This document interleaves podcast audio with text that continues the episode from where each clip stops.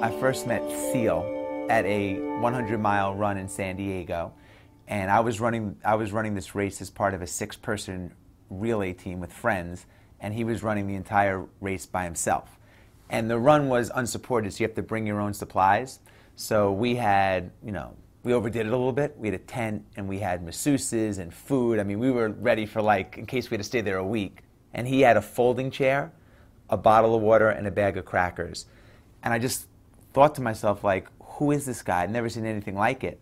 And during the race, I kept an eye on him. And around mile 70, he weighed probably 260 pounds, which is quite large for an ultra runner. He had broken all the small bones in both of his feet and had kidney damage.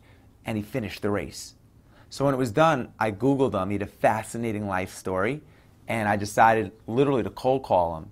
And I flew out and met with him. And after sitting with him for a couple of minutes, I realized that I could learn so much from a guy like this and what makes him tick, and various buckets in my life would be so much better if a little bit of what he had rubbed off on me. I asked him to come live with my family and I for a month.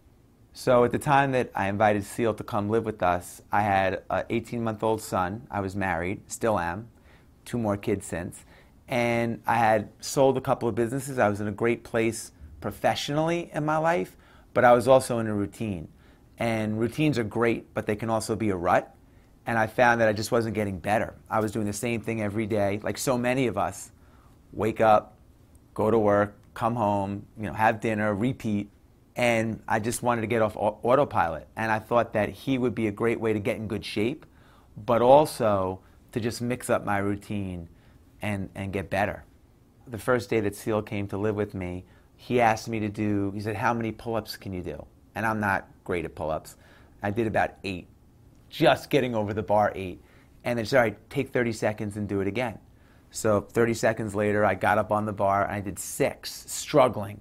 And said, All right, one more time. We waited 30 seconds and I barely got three or four and I was done. I mean, couldn't move my arms done. And he said, All right, we're not leaving here until you do 100 more. And I thought, There's no, well, we're going to be here for quite a long time because there's no way that I could do 100. But I ended up doing it one at a time. And he showed me, proved to me right there that, you know, there was so much more. We're all capable of so much more than we think we are. And it was just a great lesson. It was actually the first thing that we did. Uh, it was just a great lesson in we have so much more in our reserve tank than we think we do. One of the things that Seal said to me, and it's in, in the book, and one thing that people have said that really resonated with them, he would say that when, your when your mind is telling you you're done, you're really only 40% done. And he had a motto if it doesn't suck, we don't do it. And that was his way of every day forcing us to get uncomfortable, to figure out what our baseline was and, and what, our, you know, what our comfort level was, and just you know, turning it upside down. The 40% rule, maybe it's give or take a little, but look at a marathon.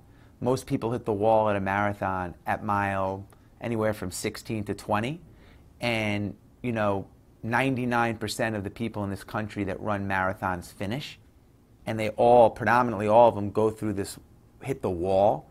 So where does that extra 50 or 60% or whatever the number is come from? I mean, it's their brain saying, I'm done, I don't want to continue, but their will saying, you know what, let me get to the finish line. So we all have that will.